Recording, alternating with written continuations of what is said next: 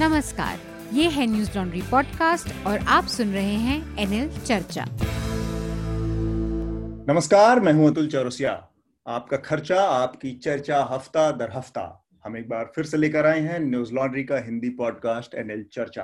तो आज चर्चा में हमारे साथ बहुत खास मेहमान जुड़ी हैं एनडीटीवी इंडिया की foreign affairs editor Kadambini Sharma हमारे साथ इस चर्चा में साथ रहेंगी। कादम्बिनी स्वागत है आपका चर्चा में। बहुत शुक्रिया अतुल और इसके अलावा हमारे साथ हमारे को होस्ट और एसोसिएट एडिटर मेघनाथ भी हैं। मेघनाथ आपका भी स्वागत चर्चा में। नमस्ते सर नमस्ते। और इसके अलावा शार्दुल कात्यायन हमारे सह संपादक हैं चर्चा में आपका भी स्वागत है शार्दुल। नमस्ते। तो ये चर ये हफ़्ता जो बीता बहुत घटनाओं से भरा रहा बहुत सारी उठापटक हुई हैं। तो मेघनाथ एक बार जो विषय हैं जो जिन पर हम चर्चा करने वाले हैं उनका एक बार आप अगर थोड़ा सरसरी तौर पर हमारे दर्शकों से हमारे जो श्रोता हैं उनसे एक बार ज़िक्र कर दें। जी। आज की चर्चा हम केंद्रित फ्रांस में जो इंसिडेंट हुआ था उस पर रखेंगे। हाँ। एक नीस नामक शहर में तीन लोगों की मौत हो गई है। एक इस्लामिक टेररिस्ट अटैक बोला जा रहा है इसको। एक साठ साल की औरत और एक पचपन साल का आदमी और एक चालीस साल की और एक औरत इन तीनों की हत्या हो गई है। और एक वो साठ साल की औरत का वर्चुअली बिहेडिंग किया गया था। तो हम्म। उस पर चर्चा करेंगे। और ये एक्चुअली कंटिन्यूएशन है। लास्ट वीक भी हमने मेंशन किया था एक टीचर का भी ऐसे ही बिहेडिंग हुआ था।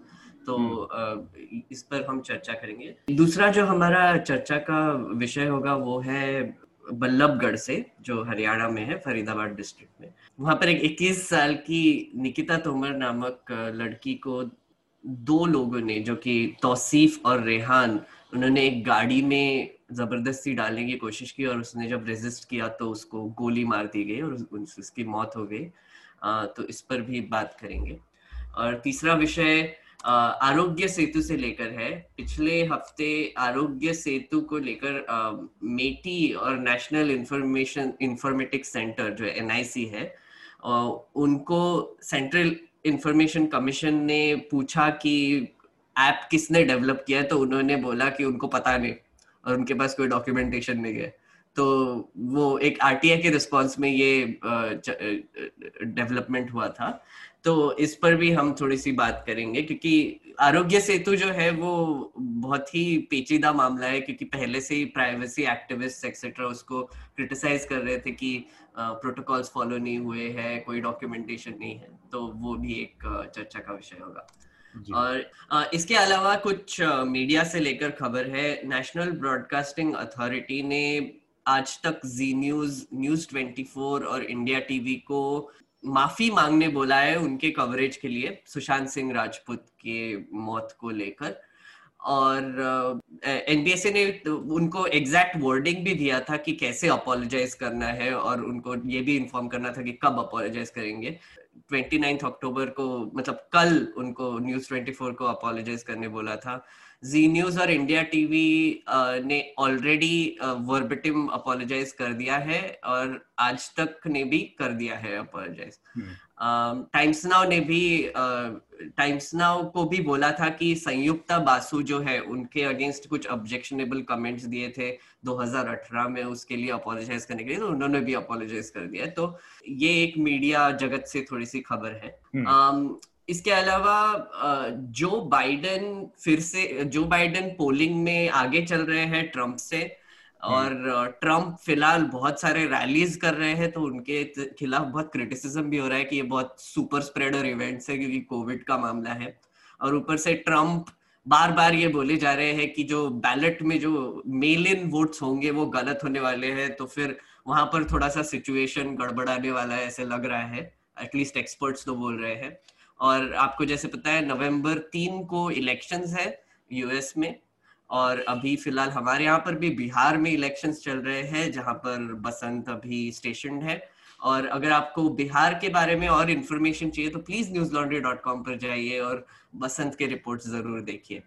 और एक और सर अपडेट न्यूज़ लॉन्ड्री की तरफ़ से हम्म। हमारी नई वेबसाइट अब लॉन्च हो गई है। आप जाकर देखिए बहुत ही चकमक आने वाली वेबसाइट है क्या बोलते हैं सर? कैसे बोले? चकित करने वाली वेबसाइट एक्चुअली हम काफ़ी पहले से प्रॉमिस कर रहे थे कि हम अपनी वेबसाइट अच्छी करेंगे। तो फाइनली हो गया है। अच्छे दिन नहीं आए पर न्यूज़ लॉन्ड्री की अच्छी वेबसाइट आ गई। तो हम्म। अब आपको अगर सब्सक्राइब करना होगा कंट्रीब्यूट करना होगा तो बहुत ही स्मूथली हो जाएगा। मेरे वाइफ ने पिछले परसों ट्राई किया तो वो बोली अरे वाह बहुत जल्दी हो गया।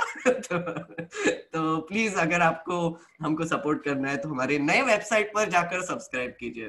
थैंक यू तो मेरे ख्याल से सबसे पहला जो इस समय सबसे महत्वपूर्ण विषय है वो क्योंकि हमने पिछले हफ़्ते भी अपने श्रोताओं से कहा था कि हम कोशिश करेंगे कि इस हफ़्ते समय नहीं था तो अगले हफ़्ते हम इस पर चर्चा करेंगे जो फ्रांस में एक टीचर के गला रेत कर हत्या करने का मामला हुआ था और बड़ा दुर्भाग्य है कि हम जब आप बात कर रहे हैं तो एक दिन पहले फिर इसी तरह की मिली जुली मिलती जुलती एक घटना हुई है फ्रांस के नीच शहर में जिसका ज़िक्र मेघनाथ ने किया और वहाँ पर तीन लोगों की कल हत्या कर दी एक युवक ने और वहाँ पर जो मौजूद लोग थे उनका कहना था कि वो अल्लाह अकबर नारा लगा रहा था और उसके बाद और शुरुआती जो जानकारी आई है वहाँ पर उसके मुताबिक वो ट्यूनिशिया से आया था, उत्तरी अफ्रीका का एक देश छोटा सा वहाँ से वो पहुँचा था इटली के रास्ते फ्रांस पहुँचा था और इस घटना को उसने अंजाम दिया।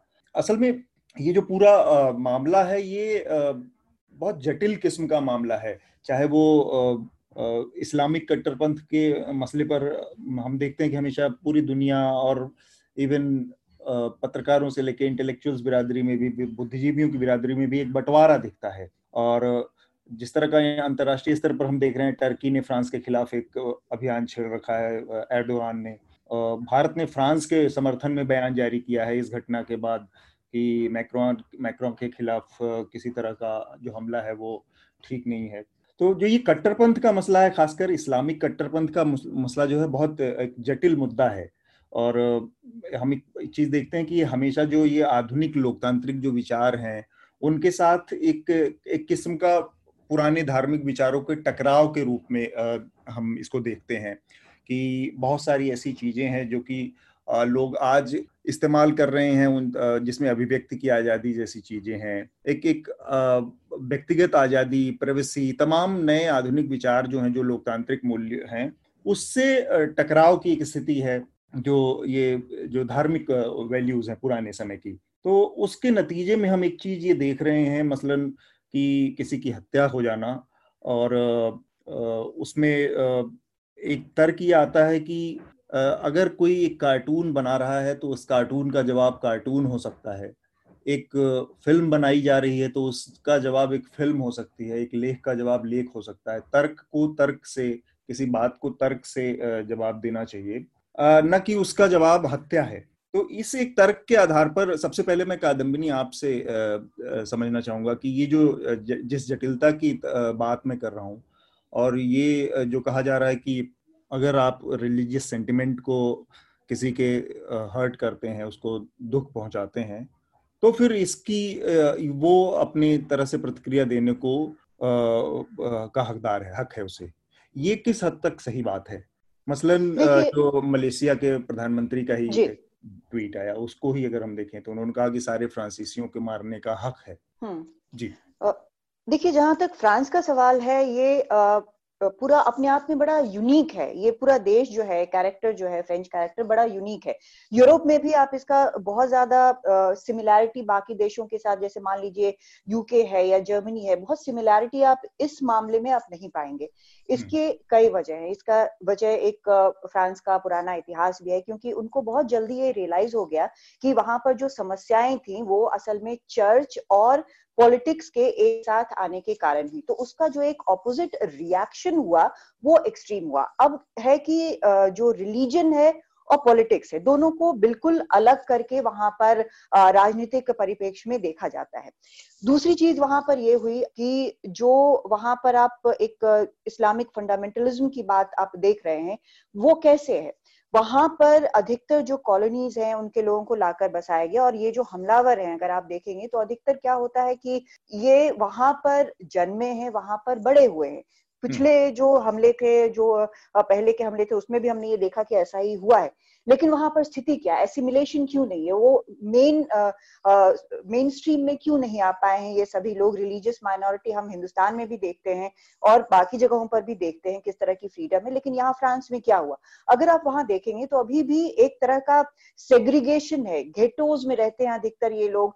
ये हम्म। माना जाता है जो रिसर्च कई पिछले आए हैं कि जो नौकरियाँ हैं या एजुकेशन है इनमें भी कहीं ना कहीं भेदभाव होता है इन हम्म। सबको आप एक साथ मिलाएँ दूसरी तरफ़ आप देखें कि किस तरह से वहाँ पर राजनीति जो है या फिर वहाँ पर ही नहीं सब जगह पे अगर आप देखें तो एक अल्ट्रा नेशनलिज्म की बात होती है और राइट विंग राइज होता है तो उसको भी काउंटर किया जाता है अगर क्लासरूम जो टीचर की हत्या हुई है, उसमें क्लासरूम में क्या हुआ? जो खबरें निकल कर आई हैं, वो ये हुआ कि टीचर ने कहा कि जिनको इस पर आपत्ति हो सकती है, वो क्लास के बाहर चले जाए। लेकिन उसमें एक और शख्स जो है, वो आकर सड़क पर इस तरह से हत्या कर देता है। तो एक टकराव जो है लगातार बढ़ रहा है लेकिन उसको हम किसी भी प्रकार से दूसरे देशों के या जैसे तुर्की और पाकिस्तान में ये होड़ लगी हुई है कि इस्लामिक नेशन का चौधरी कौन बनेगा तो उस हिसाब से जज नहीं कर सकते हैं। फ्रांस का ये एक यूनिक प्रॉब्लम है और फ्रांस से ही इसका एक कोई ना कोई सोल्यूशन आएगा लेकिन जल्दी आएगा ये कहना बड़ा मुश्किल है। ठीक बात। मेघनाथ जी। ये इस पूरे टकराव पर जो कि ले देकर बात इस पर चली जाती है कि जो राइट विंग है दूसरे साइड का वो हमेशा इस चीज़ को लेकर उड़ जाता है कि सिर्फ़ इस्लाम से ही पूरे दुनिया में टकराव क्यों है हम्म। इसका क्या तार्किक जवाब हो सकता है um, सर यहाँ पर ना हमको थोड़ा सा कॉन्टेक्स्ट भी देखना पड़ेगा क्योंकि ये जो ये जो अभी बिहेडिंग्स के जो इंसिडेंट हो रहे हैं या फिर जो इस्लामिक टेररिज्म के जो इंसिडेंट बोले जा रहे हैं फ्रांस में um, ये ये चार्ली हेब्डो से लेकर ही काफ़ी ऐसे शुरू हुए हैं चार्ली हेब्डो अगर आपको याद होगा 2015 में एक मैगजीन है चार्ली हेब्डो नाम का उन्होंने कार्टून जारी किया था जिस पर प्रॉफिट मोहम्मद को दिखाया गया था और कुछ इंसल्टिंग कार्टून था वो हम्म। मैंने देखा नहीं है वो अभी तक तो हम्म। पता नहीं पर उसके बाद कुछ गनमैन वो मैगजीन के ऑफ़िस में घुसकर बारह लोगों की बारह लोगों को मार दिया था और उसके बाद फ्रेंच अथॉरिटीज और फ्रेंच गवर्नमेंट ने चार्ली हेब्डो के तरफ़ बेसिकली सहानुभूति जताई थी कि राइट टू अफेंड जो जो फ्रीडम ऑफ़ स्पीच फ्रांस में है उस जो जो राइट टू अफेंड भी इंक्लूड करता है तो उसके लिए सपोर्ट किया जाएगा। अब हुआ क्या है कि जैसे कादम्बिनी जी ने भी बोला कि ये जो इमिग्रेंट्स है अभी फ़िलहाल पाँच मिलियन के आसपास मुस्लिम लोग हैं फ्रांस में हम्म। और बड़ा रिलीजन है वहाँ पर पर फिर भी माइनॉरिटी में है। और घेटोइजेशन तो बहुत बहुत हद तक हुआ है। तो अभी हुआ क्या है कि इसको ये जो वायलेंस के इंसिडेंट्स है जो भी छोटे मोटे वायलेंस के इंसिडेंट होते हैं उसको एक सोशियो इकोनॉमिक प्रॉब्लम की तरह देखने के अलावा वो इसको एक रेडिकल इस्लामिक प्रॉब्लम की तरह देखा जा रहा है। जैसे मेरी लेपेन का पूरा जो इलेक्शन कैंपेन था 2017 में, जो राइट विंग उनके, वहाँ की पॉलिटिशियन है, वो इसी आधार पर था कि इस्लामाइजेशन हो रहा है वहाँ पर रेडिकल रेडिकल ग्रुप्स का, और ये प्राइमरीली माइग्रेंट्स की वजह से हो रहा है। अब जब ये ऐसे इंसिडेंट्स होते हैं, जैसे नीस में हुआ था और जैसे पिछले हफ़्ते भी एक हुआ था तो इसकी वजह से ये जो नैरेटिव है, ये और स्ट्रांग हो जाता है। जैसे ये जो आदमी आया था ये तुनिशिया से एक इमिग्रेंट था वो एक महीने पहले ही फ्रांस में एंटर किया था तो फिर राइट विंग जो नैरेटिव है वो थोड़ा सा इससे इसकी वजह से स्ट्रांग भी हो जाता है हम्म। और एक चीज़ यहाँ पर जिसको स्पार्क बोला जा रहा है टूलूज और मॉन्टियर करके दो शहर है फ्रांस में जहाँ हम्म। पर ये चार्ली हेब्डो के जो ऑफेंसिव कार्टून्स थे वो बिल्डिंग्स पर प्रोजेक्ट किए गए थे और ये शहरों में मुस्लिम पॉपुलेशन काफ़ी हद तक है। हम्म। और आ, बोला जा रहा है कि आ, मतलब एक एक तरीके से अगर हम देख ले तो फिर आ, ये पंचिंग डाउन का मामला हो जाता है। जैसे आप आप जैसे भी किया जा रहा है। जी एग्जैक्टली exactly. और और अगर एक गवर्नमेंट ये प्रोवोकेशन को अगर सपोर्ट कर रही है तो फिर जो जो जो लोग ये रेडिकल आइडियोलॉजी को सपोर्ट भी नहीं करते उनको भी थोड़ा सा लग रहा है कि उनको भी थोड़ा सा मार्जिनलाइज किया जा रहा है अभी कि उनके सेंटिमेंट्स के का, कोई मायने नहीं रखता कुछ नहीं। और एक और इंसिडेंट जो बीच में हुआ था वो था वो हिजाब को लेकर कि उन, उन, फ्रांस ने बोला था कि मुस्लिमों को हिजाब नहीं पहनना चाहिए पब्लिक प्लेसेस में। तो ये सब अगर आप देख लेंगे तो एक तरीके से फ्रांस में मुस्लिम रिलीजन प्रैक्टिस कैसे करे इस पर स्टेट का कंट्रोल बढ़ता जा रहा है और इसका थोड़ा सा गुस्सा भी है पर। इसका जवाब ऑब्वियसली वायलेंस नहीं है पर हाँ ये असल में इस तरह की बहसों का सबसे बड़ा दिक्कत यही है आज के तारीख में जब हम बहुत पोलराइज्ड एक टाइम में हैं। गुजर रहे हैं तो उसमें सबसे बड़ी दिक्कत ये है कि कोई बहुत मिडिल ग्राउंड नहीं बच रहा है सीधे। मतलब सीधे सीधे दो पाले बटे हुए हैं आपको और सोशल मीडिया से लेकर मेन स्ट्रीम मीडिया तक इन्हीं दो पालों में अपनी प्रतिक्रिया दे रहा है कि या तो आप इस पाले में खड़े हैं या उस पाले में खड़े हैं। उसी तरह की एक चीज़ मैंने देखी कल और कुछ लोग इसे इस तरह से कह रहे थे कि जो भी अटैक था वो एक लोन वुल्फ अटैक यानी कि किसी एक सिरफरे आदमी का कारनामा है और इससे पूरी इस्लाम से पूरी व्यवस्था से जोड़ना ठीक बात नहीं है। जिसका इशारा आप कर रहे हैं मेघनाथ की इस्लामाइजेशन और जो सोशियो इकोनॉमिकल प्रॉब्लम भी है लेकिन उसको रेडिकल इस्लामाइजेशन या उसको इस्लामीकरण से जोड़कर देखा जा रहा है। पर इसका एक दूसरा तर्क है और बहुत वाजिब तर्क है कि एक लड़का जो ट्यूनिशिया से फ्रांस पहुँचता है और वहाँ किसी की हत्या कर देता है तो आप देखने में ऊपर से ये एक लोन वुल्फ अटैक लग सकता है लगता है। लेकिन इस पूरी प्रक्रिया को जो तय करता है पूरी मानसिकता को जो चीज़ तय करती है वो आपके अगल बगल का पूरा वातावरण तय करता है। हम्म। वो वातावरण क्या है? वो इकोसिस्टम क्या है? जिससे आपकी साइकोलॉजी निर्मित होती है आपका मनोविज्ञान जिससे निर्मित होता है वो उस चीज़ से निर्मित होता है जहाँ पर आप रह रहे हैं और किस तरह की आपको यह नहीं सिखाया गया कि किस तरह से किसी जवाब, किसी चीज़ का तर्क का जवाब तर्क से देना या उसे आप, आपको ये नहीं बताया गया अगर कि किसी ने आपके खिलाफ एक कार्टून बनाया तो आप भी उससे बेहतर कार्टून बना सकते हैं।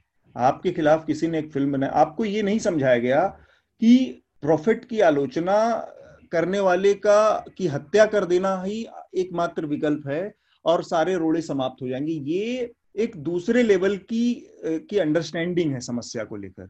तो ये एक वाजिब तर्क मुझे लगता है और मैं आप सबकी प्रतिक्रिया इसमें जानना चाहता हूँ कि और भी इस तरह की क्या हम शंभूलाल रेगर की के जो, का जो कारनामा था राजस्थान में, उसे लोन वुल्फ अटैक कह सकते हैं? हमने उसको इसी तरह से क्रिटिसाइज किया कि वो एक पॉलिटिकल प्रोजेक्ट का, के तहत निर्मित हुआ मानस है, मानसिकता है, जिसने एक अकेले मुस्लिम को पाया, उसकी हत्या कर दी, उसकी वीडियो रिकॉर्डिंग बनाई। वो सिर्फ़ लोन वुल्फ अटैक जैसी चीज़ कह के और बाकी एक्चुअली समस्या को बहुत ही सुपरफिशियल तरीके से या तो नजरअंदाज करना एक इग्नोरेंस है इस, इसके पीछे या फिर उस समस्या की गंभीरता को समझने का नहीं समझने का एक वो आ, आ, का एक तरीका है। देखिए अतुल जी आपकी बात काफ़ी हद तक सही है और मैं मेघनाथ की बात पर ये कहना चाहता हूँ कि ये बात ठीक है कि सोशियो इकोनॉमिक रीजन जो होते हैं वो इनके कारण होते हैं। बहुत बड़े कारण होते हैं किसी के भी आस्था के पीछे फनाटिक हो बन जाने की। लेकिन ये सारी बातें फिट नहीं होती इस्लामिक रेडिकलाइजेशन पे। इसके कई कारण माने जाते हैं। और ऐसा कोई भी कारण नहीं है जो इन सब हिंसक आतंकवादियों और हत्यारों की हरकतों के पीछे की वजहों को ना एक्सप्लेन कर सके। अब जो अतुल जी ने बात कही पहले तो मैं एक क्लैरिफाई करना चाहता हूँ ये लोन वुल्फ अटैक नहीं था। आ, दो और हमले हुए थे। इनफैक्ट तीन हो सकते थे। एक और हमला हुआ फ्रेंच काउंसिलेट के बाहर शायद गार्ड पर, जेद्दा सऊदी अरेबिया में।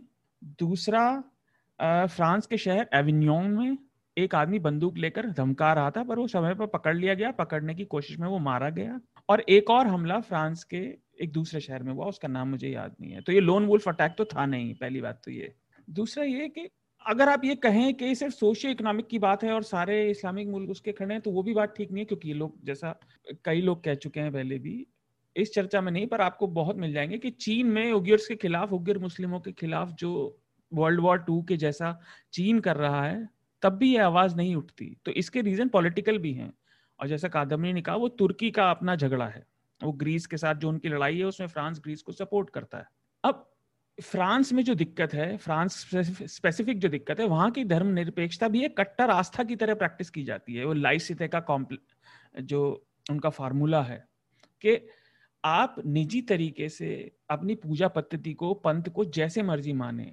लेकिन, और निजी का मतलब ये भी नहीं कि आप घर में, अंदर बंद रहे, निजी जीवन में। लेकिन प्रशासनिक और आधिकारिक जगहों पर किसी भी तरह के आपके धर्म, संप्रदाय के चिन्हों से परहेज किया जाता है। जैसा कि बताया, बुरका पे था, ये एक हिंदुओं के साथ भी हुआ था कि बिंदी लगाने पर मना कर दिया था, सिखों के साथ काफ़ी हुआ। लेकिन वो इस चीज़ को इसीलिए फॉलो करते हैं क्योंकि चर्च फ्रेंच क्रांति से पहले बहुत ज़्यादा था। अब दिक्कत यहाँ आती है कि मैंने इस्लाम को उतना पढ़ा नहीं है, पर मैं उसको व्यक्तिगत रूप से जानता हूँ, जिससे पाला पड़ा पारिवारिक विषयों पर। वहाँ पर एक दिक्कत है जो औरों में मुझे नहीं दिखती और ये मैं खुल के बोलूँगा आपको बुरा ना माने इस बात को कि पंथ की जो शिक्षा आपको दी जाती है उस पर आप प्रश्न नहीं कर सकते। हम्म। तो जो उस शिक्षा से इंडोक्ट्रिनेट हो गया जो उसको पूरी तरह आत्मसात कर गया जैसे हमारे यहाँ भी पंथी होते हैं सबने हम्म। देखे हैं बनारस में। अब ये लोग अगर कुछ भी कहें तो हम प्रश्न कर सकते हैं और और भी लोग अपने अपने तरीके से रिफॉर्म कर रहे हैं। लेकिन इस्लाम के अंदर ये प्रश्न करने पर मनाही है। ये प्रश्न लोग उठा रहे हैं। और न्यूज़ लॉन्ड्री पर एक आर्टिकल भी है महराज का, जो ये बताता है कि जो असल में आपको दिखते हैं बोलते हुए मौलवी लोग, वो असल में इस्लाम के रिफॉर्म थॉट को रिप्रेजेंट नहीं करते। लेकिन दिक्कत यह है कि समाज में, इस्लामिक समाज में और जिसे उम्मा भी बोलते हैं, उनकी कॉन्शियसनेस में बदलाव में वो विचारक हैं। लेकिन बहुत से कारणों की वजह से वो लोग सामाजिक वज़न और नेतृत्व में नहीं पहुँच पाते। हम्म। कि उस आस्था के जो प्रारूप के बदलाव पर ना एक बड़ा विमर्श शुरू कर सकें। ठीक उनके जो स्पोक्स पर्सन है जैसे आप एकेडमिक को छोड़ दीजिए एक आईसिस का मेंबर था आतंकवादी था पुराना माजिद नवाज़। वो भी इस तरह की बात करता है तो उसका भी बहिष्कार काफ़ी यूरोपीय इस्लामिक संघों ने किया हुआ है। और आई एम श्योर कादमनी को उसके बारे में पता होगा। मैं शार्दुल यहाँ पर ना एक एक्चुअली आपने जैसे बोला आई थिंक फ्रेंच प्रेसिडेंट ने भी यही बोला था ना कि फ्रेंच वर्जन ऑफ़ इस्लाम जो होगा वो इस्लाम ऑफ़ एनलाइटनमेंट होना चाहिए जिस जिसमें मुस्लिम सिटीजन को French French way of life सिखाया जाए एक्सेट्रा तो ये जो की बात का जवाब था। असल में आप सिखा नहीं सकते किसी को। आस्था की चीज़ ऐसी है ये तो ऐसी चीज़ है ना कि आप एक तो सिखा नहीं सकते दूसरा ये है कि ये इम्पोजिशन है अपने कल्चर हाँ, का हाँ, ऊपर तो इससे तो इस तरह की जो भी कोशिश होगी उसके खिलाफ एक स्वाभाविक सी प्रतिक्रिया होगी। और और आज नहीं तो कल कल नहीं तो सौ साल बाद ऑस्ट्रेलिया ने भी वहाँ के नेटिव उनसे माफ़ी मांगी जो उन्होंने किए थे अपने कल्चर को थोपने के लिए उनके ऊपर तो ये तो एक अलग बहस है लेकिन ए, एक छोटा सा पॉइंट और। कि फ्रांस में दिक्कत इसलिए और ज़्यादा बढ़ जाती है कि वहाँ अधिकतर अभी भी प्रवासी ही हैं ये। नहीं है कि वहाँ सारे पैदा हुए आप ये देखिए फ्रांस की जो पाँच मिलियन बोली सत्तावन लाख के आसपास हैं। सत्तावन लाख मुस्लिमों में करीब नौ प्रतिशत जनसंख्या है उनकी हम्म। उसमें से केवल उन्नीस लाख तो अल्जीरिया से आए हैं। अब आप अल्जीरिया हम्म। को देख लीजिए अल्जीरिया कहाँ पहले इतना रिफॉर्मिस्ट था करीब पचास साल पहले कैपिटलिस्ट था लेकिन वहाँ झगड़ा हुआ सिविल वॉर हुई और वो रेडिकलाइज हो गया। हम्म। तो ये दिक्कत वहाँ डबल फोल्ड में है। क्योंकि वो लोग कह रहे हैं भाई आप हमारे देश में आए हमने आपको आने दिया लेकिन हमारे यहाँ किसी पे किसी के खिलाफ बोलने को पाबंदी नहीं है। अब आप कहते हो हम आपके खिलाफ ना बोले और आप कोई बोलेगा तो आप उसे मार देंगे तो ये बेसिकली सिविलाइजेशनल जो टकराव हाँ। जो घर्षण है, वो तो है ही है कादम्बरी, में आपकी इस पर प्रतिक्रिया फिर से चाह रहा था कि ये जो, जिसका ज़िक्र हम लोगों ने मैंने किया कि एक इकोसिस्टम होता है जो आपको ये सिखाता है कि भाई आपका जो हमारे भगवान है या हमारा जो धर्म है, वो इतना कमज़ोर नहीं है कि किसी एक कार्टून से आहत हो जाए या वो उस किसी तरह के संकट में पड़ जाए इसके बावजूद हथियार लेकर या किसी हिंसा पर आमादा अगर कोई हो जाए तो लगता है कि कहीं ना कहीं एक बेसिक मतलब रिफॉर्म या उस तरह की चीज़ों की बहुत सख्त ज़रूरत भी है। पॉलिटिक्स तो हम समझ सकते हैं कि वो अपने हिसाब से काम करे, चाहे वो मैक्रो की पॉलिटिक्स हो, चाहे वो एर्दोआ की हो। लेकिन जब एक एक ट्यूनिशियन लड़का निकलता है या फिर शंभुलाल रैगर जैसा, तब फिर इसमें किसी तरह का हम डिफरेंस करने की स्थिति में होते हैं? देखिए जहाँ तक रेडिकल इस्लाम का सवाल है आपने सुना होगा जब मैक्रो ने भाषण दिया था जो टीचर की स्टैबिंग के बाद तो उन्होंने कहा था कि इस्लाम पूरी दुनिया में क्राइसिस में है। अब इसको हम्म। लेकर तुर्की ने मेंटली इम्बैलेंस्ड बता दिया उन्हें। दूसरी हम्म। तरफ़ इमरान खान चिट्ठियाँ लिखने लगे। हम्म, लेकिन शंभूलाल रायगर और ये वाला जो है इसमें दो चीज़ें हैं। दो हम्म। तरह के परसेप्शन है यहाँ पर अगर आप सुनेंगे भारत की अगर हम बात करें तो हमेशा ये लगता है कि जो एक परसेप्शन जिसका प्रचार प्रसार किया जाता है कि हिंदू खतरे में है मतलब मेजोरिटी हिंदू है लेकिन हिंदू खतरे में है ये बोला जाता है हम्म। दूसरी तरफ़ यहाँ पर जो इस्लामिक फंडामेंटलिज्म की बात हो रही है वहाँ पर ये नहीं कहा जाता कि इस्लाम खतरे में है बल्कि एक भाव अंदर है कि इस्लाम जो है वो सबसे ऊपर है उससे बेहतर कुछ नहीं है। और उसकी किसी भी प्रकार से आलोचना नहीं की जा सकती। है जो शार्दुल यहाँ पर और मेघनाथ कह रहे हैं कि आलोचना जो है, उसको रोका जाता है, ये बिल्कुल सच है। और इसको हम बाकी दुनिया की राजनीति से अलग भी नहीं कर सकते, क्योंकि हिस्टोरिकली आप देखेंगे और हर देश में देखेंगे, जो धर्म है, उसका इस्तेमाल वक्त वक्त पर हमेशा पॉलिटिक्स के लिए किया गया है बीच में हम्म। थोड़ा वक्त ज़रूर ऐसा रहा होगा जहाँ पर नहीं किया गया लेकिन अब एक बार फिर हम देख रहे हैं कि वही हो रहा है लेकिन फिर मैं उसी पॉइंट पर वापस आऊँगी कि फ्रांस का फ्रांस की जो समस्या है वो बिल्कुल यूनिक है क्योंकि फ्रांस का कैरेक्टर जो है वो बिल्कुल यूनिक है मैं आपको बताती हूँ कि पहली बार मैंने सबसे ज़्यादा बुरके पब्लिक में इंग्लैंड में देखे और मुझे हम्म। बहुत आश्चर्यजनक लगा क्योंकि तब तक मैंने भारत में भी नहीं देखे थे इतना ज़्यादा हम्म। तो और अब फ्रांस कह रहा है कि हिजाब आप नहीं पहन सकते लेकिन हम्म। यही चीज़ वो बाकियों के लिए भी कह रहा है तो ये रिएक्शन जो है वो कहीं ना कहीं बाकी जगहों से बाकी देशों से इस्लामिक नेशंस के जो लीडर्स हैं वो भी फ्यूल कर रहे हैं क्योंकि उनको ये सूट करता है मैं एक हम्म। आपको बात बताऊँगी जो कि एनआरआई जो हैं वो बाहर वो कहते हैं कि अगर आप किसी ऐसे देश से यहाँ पर आ रहे हैं जो वॉर टॉर्न है वहाँ पे युद्ध है वहाँ पर आईसिस का खतरा है आप दूसरे देश में आते हैं वहाँ पर आप वही क्रिएट करने की कोशिश करते हैं ये कैसे मान्य हो सकता है? और ये बड़ा वैलिड सवाल बिल्कुल। बिल्कुल एक एक हाँ, एक बात मैं एक्चुअली uh, यहाँ पर लाना चाहूँगा कि मैं मैं फिर से वही दोहराता हूँ कि जैसे ये जो हिजाब नहीं पहनने का जो फ्रेंच गवर्नमेंट ने किया था तो ये उनके 1905 में जो सेक्युलरिज्म लॉज है इसके एक्चुअली खिलाफ जाता है क्योंकि चर्च और स्टेट का जो सेपरेशन है वेस्टर्न इसमें कि उसका मतलब है कि आप एक तो किसी को अपने रिलीजन प्रैक्टिस करने को ज़बरदस्ती नहीं कर सकते और आप किसी को ये भी ज़बरदस्ती नहीं कर सकते कि वो अपने रिलीजन को प्रैक्टिस नहीं करे। तो हम्म। मतलब दोनों तरफ़ से। तो और गवर्नमेंट स्पेशली और इंडियन सेक्युलरिज्म थोड़ा सा अलग है। कि इंडियन सेक्युलरिज्म ये कहता है कि अगर आपके रिलीजन में कोई बैकवर्ड प्रैक्टिस है जिसकी वजह से ह्यूमन राइट्स के वायलेशन हो रहे हैं तो वो गवर्नमेंट उसमें इंटरफेयर कर सकती है जैसे ट्रिपल तलाक में एक्सेट्रा तो हमारा सेक्युलरिज्म और वहाँ का बहुत अलग है. तो आई थिंक जो कादम्बरी जी बार बार कह रही है कि यूनिक है तो आई थिंक इस इस नज़रिए से देखे जाए तो केसेस सही में यूनिक है. और वहाँ पर एक एक और चीज़ जो देखनी चाहिए जो कि इस्लामिक कंट्रीज़ में ब्लास्फेमी लॉज बहुत स्ट्रॉन्ग है। आप हम्म। इस्लाम के खिलाफ कुछ बोल नहीं सकते। और ये अंडरस्टूड uh, है ये गवर्नमेंट सपोर्ट भी करती है। अब ये लोग जब और कोई देश में जाते हैं और वहाँ पर जब फ्री स्पीच के बहुत स्ट्रॉन्ग uh, राइट्स uh, होते हैं जैसे चार्ली हेब्डो ने जो कार्टून्स बनाए थे या फिर uh, वो एक्चुअली क्रिश्चियनिटी के अगेंस्ट भी बहुत कार्टून तो बेसिकली हर रिलीजन के अगेंस्ट बहुत कार्टून बनाते हैं। हम्म। पर वहाँ पर जाकर जब ये लोग देखते हैं कि उनके रिलीजन को एक एक तरफ़ से तमाचा मारा जा रहा है या फिर जो भी बोल रिडिक्यूल किया जा रहा है। रिडिक्यूल किया जा रहा है। हाँ। बिल्कुल। तो फिर वो समझ में नहीं आता एसेंशियली क्योंकि तो वो एक कल्चरल जो डिफरेंसेस से तालमेल नहीं बिठा पाने की भी समस्या सामने आती है। जी। वही सिविलाइजेशनल दिक्कत जो आप कह रहे थे। इसका जो इंटरनेशनल पहलू है कादम्बनी, उस पर थोड़ा सा अगर आप रोशनी डाले, मैं ही जाऊँगा। क्योंकि जैसे माथिर मोहम्मद का आया, मलेशिया के जो फॉर्मर प्राइम मिनिस्टर का बयान आया, उन्होंने पूरा एक चेन में ट्वीट करके इस पूरे घटनाक्रम को एक तरह से जस्टिफाई करने की कोशिश की। या जो इमरान खान का आपने ज़िक्र किया और एर्दोआन का तो वो जो अरब की दुनिया में अरबी दुनिया में जो एक लीडरशिप का आ, का जो संकट चल रहा है सऊदी अरेबिया के थोड़ा सा कमज़ोर होने मैं कहूँगा ये सही रहेगा कहना कि आज की तारीख में सऊदी अरेबिया अरब वर्ल्ड में थोड़ा सा कमज़ोर हुआ है?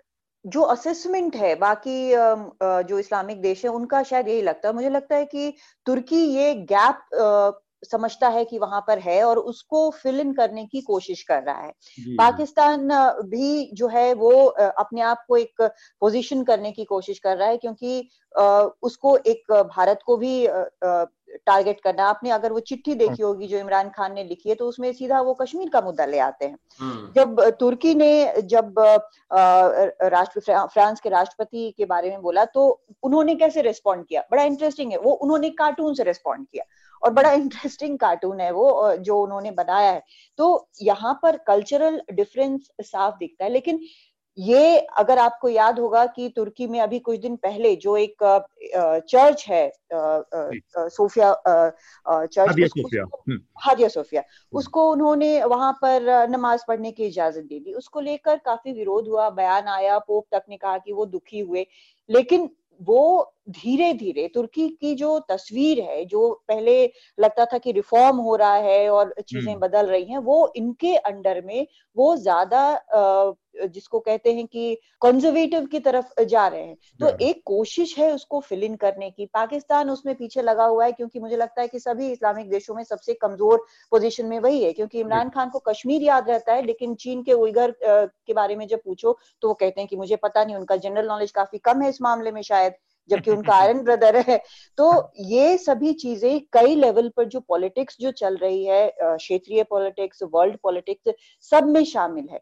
लेकिन फ्रांस जो है, वो यूके नहीं है, हमको याद रखना होगा, फ्रांस भारत नहीं है।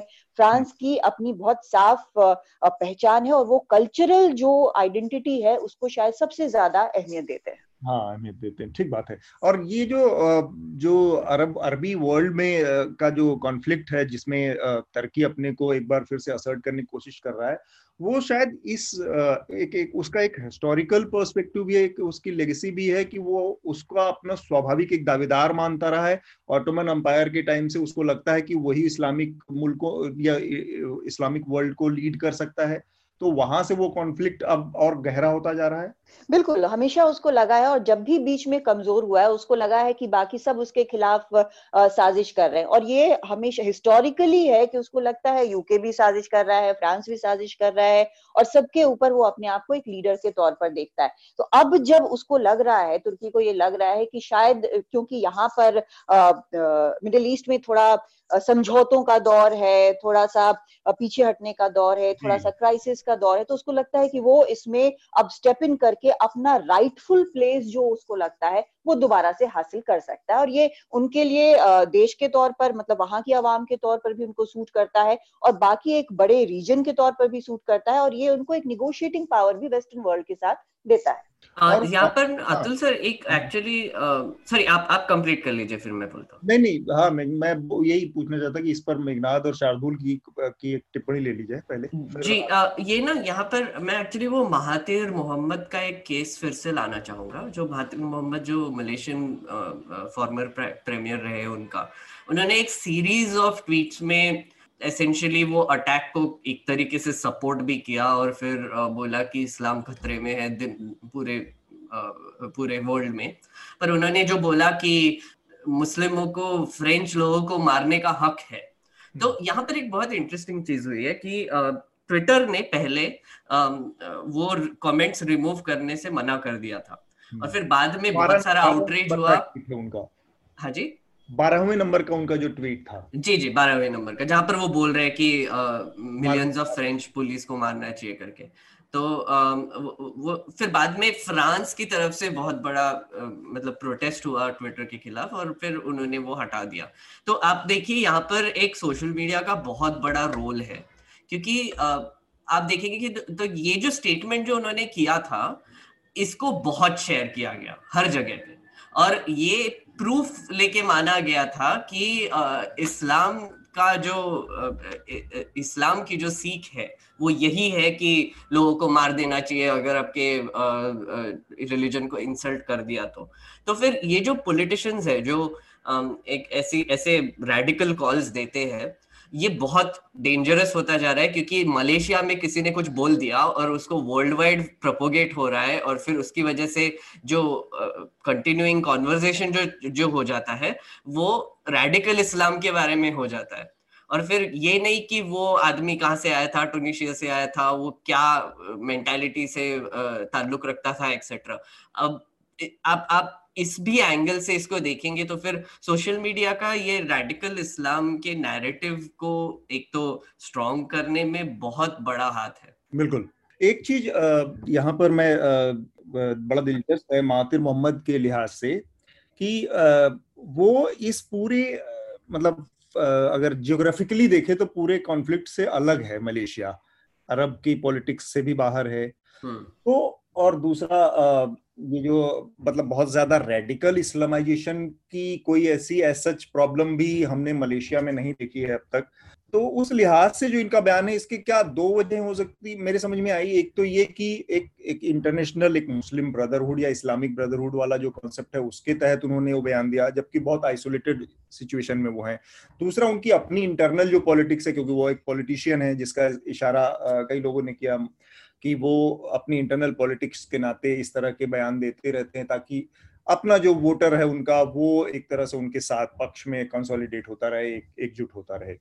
इसके अलावा और क्या हो सकता है कि वो साउथ ईस्ट एशिया के इलाके में इस अटैक को इतनी इम्पोर्टेंस एक नेता वहाँ का दे रहा है कादम्बिनी देखिए, उनके जो सीरीज़ ऑफ़ ट्वीट्स थे, पंचानवे साल के हैं महाथे मोहम्मद और दो बार पीएम रह चुके हैं।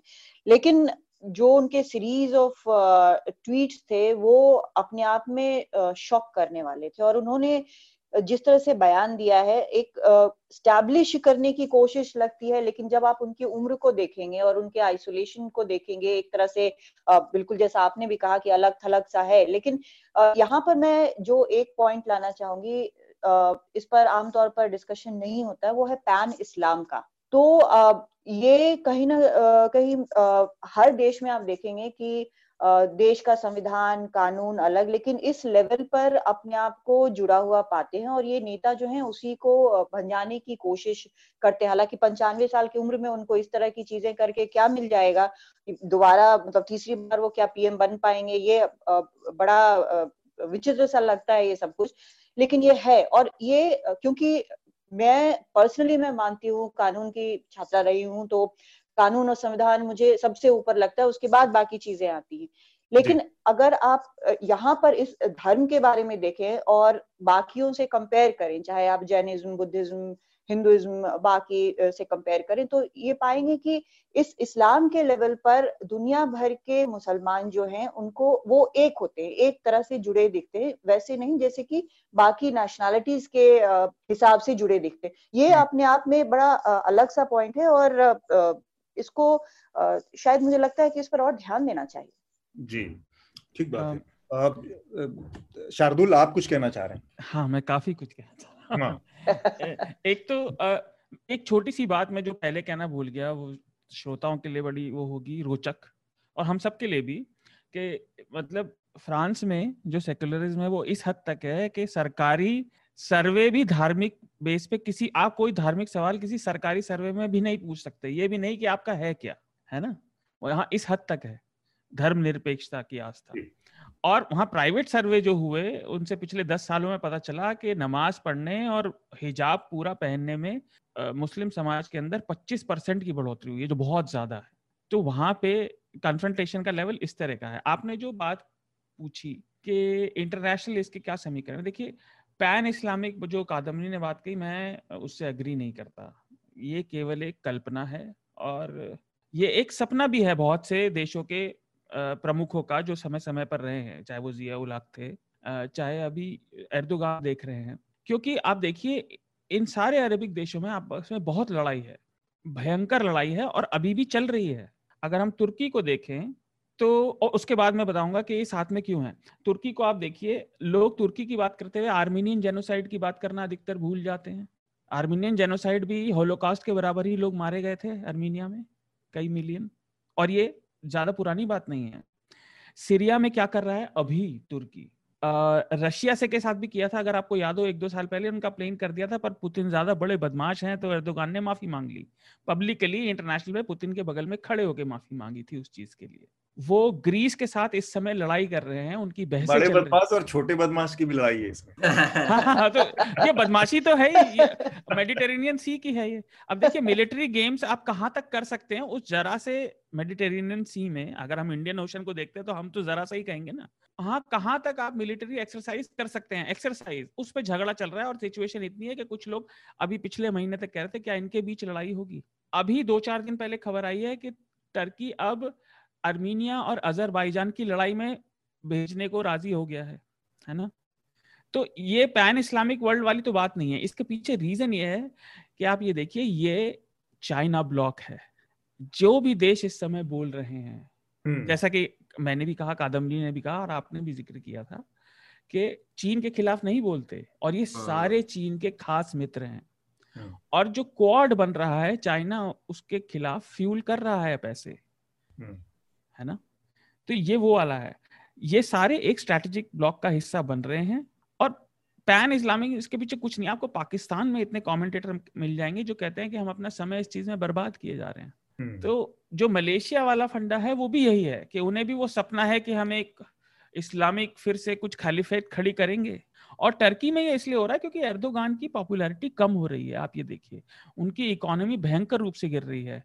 कल ही खबर आई थी सभी समाचार चैनलों पर और अखबारों में कि उनकी हिस्टोरिक लेवल पे यूएस डॉलर के अनुपात में करेंसी गिर गई है। वहाँ इन्फ्लेशन उसका रीजन भी आपको बहुत सारी चीज़ मिल जाएँगी। उसका रीजन है कि ऐसा तो मुझे लगता है ये हिंदुस्तान में भी कल खबर आई है कि हमारे पीएसयू का भट्टा बैठ गया मुझे तो लगता है जितने भी करिश्माई लीडर होते हैं इन्हें अर्थव्यवस्था के बारे में कुछ नहीं पता होता लेकिन के बारे में पता होता है ना हाँ, इन्हें इन्हें आस्था के बारे में पता है लेकिन अर्थव्यवस्था के बारे में मतलब न सूत ना- नहीं पता ना करने की। सूत ना कपास जुलाई की लट्ठम लट्ठा इनके भेजे में चलती है और ये इकोनॉमी डुबो दे रहे हैं।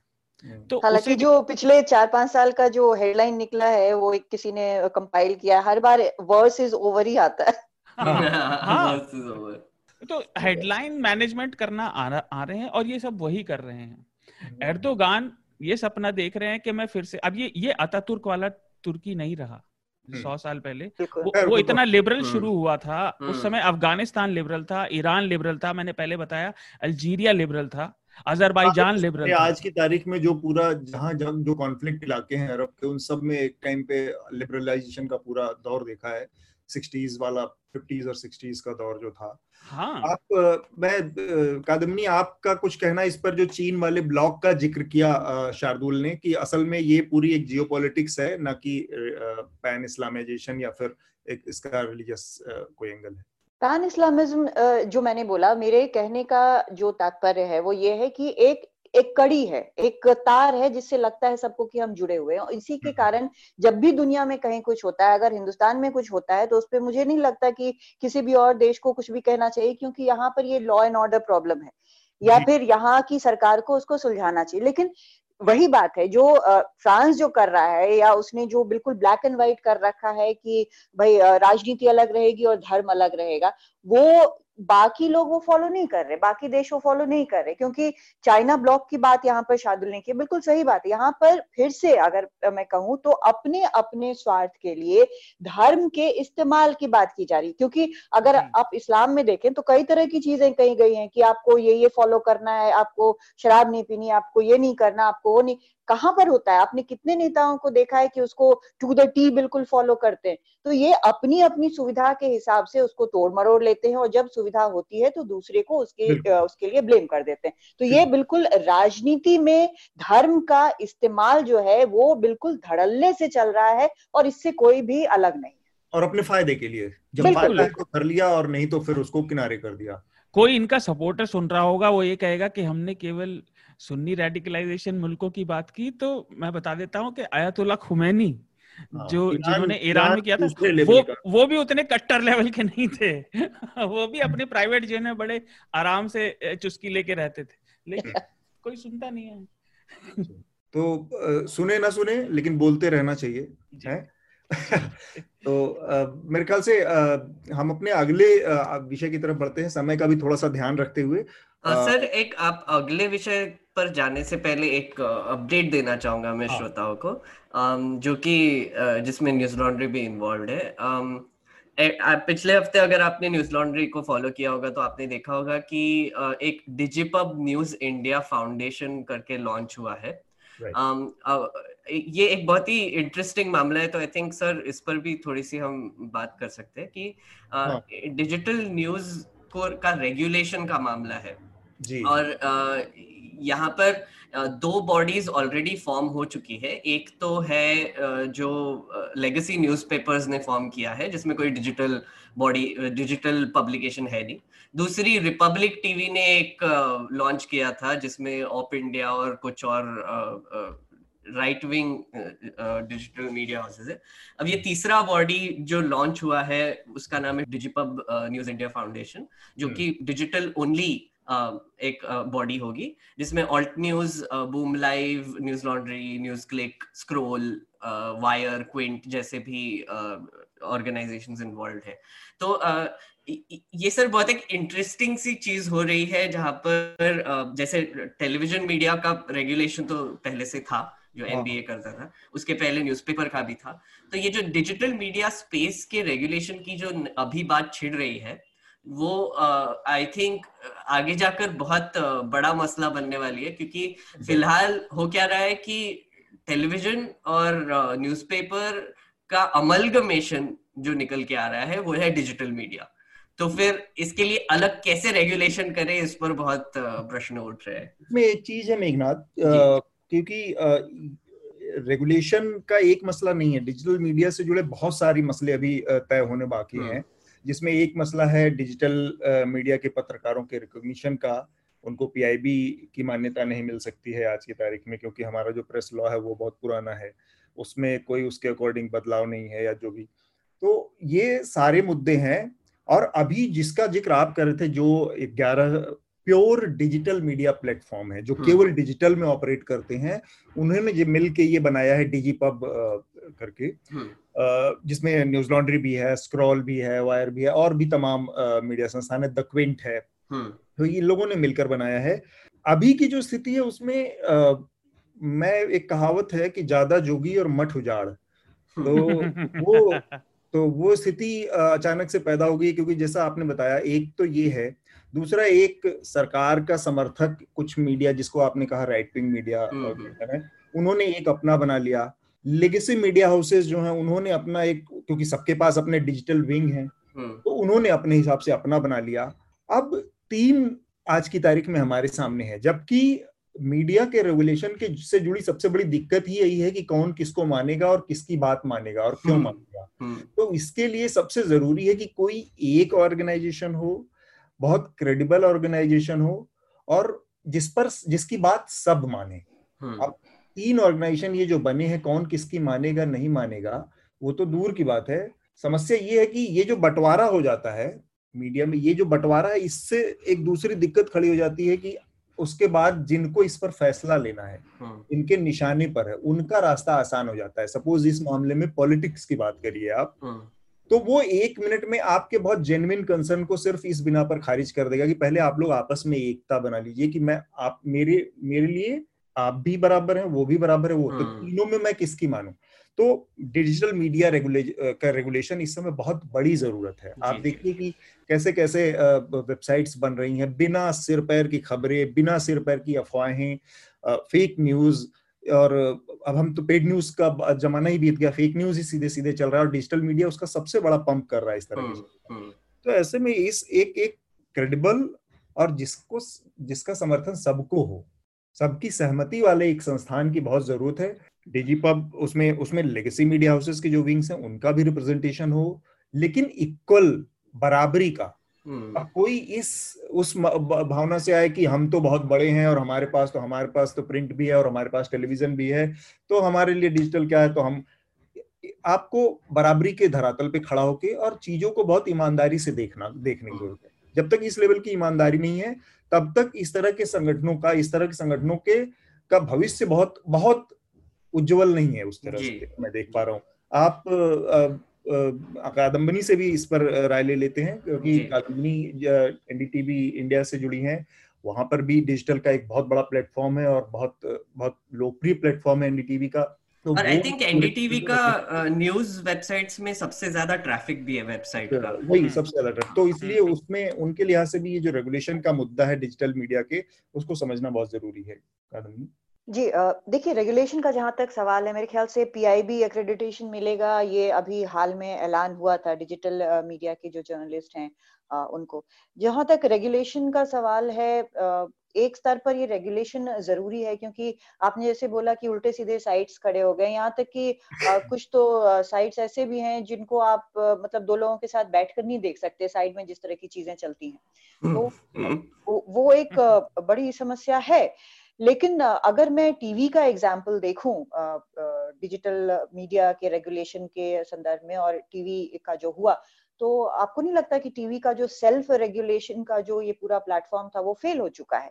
आज की तारीख में कोई किसी की नहीं सुन रहा है और जो टीवी पर आ रहा है अधिकतर जो आ रहा है वो इस तरह का है कि आप सोचेंगे दो बार पहले कि आप अपने बच्चों के साथ या घर में बड़ों के साथ बैठकर आप देख सकते हैं कि नहीं देख सकते।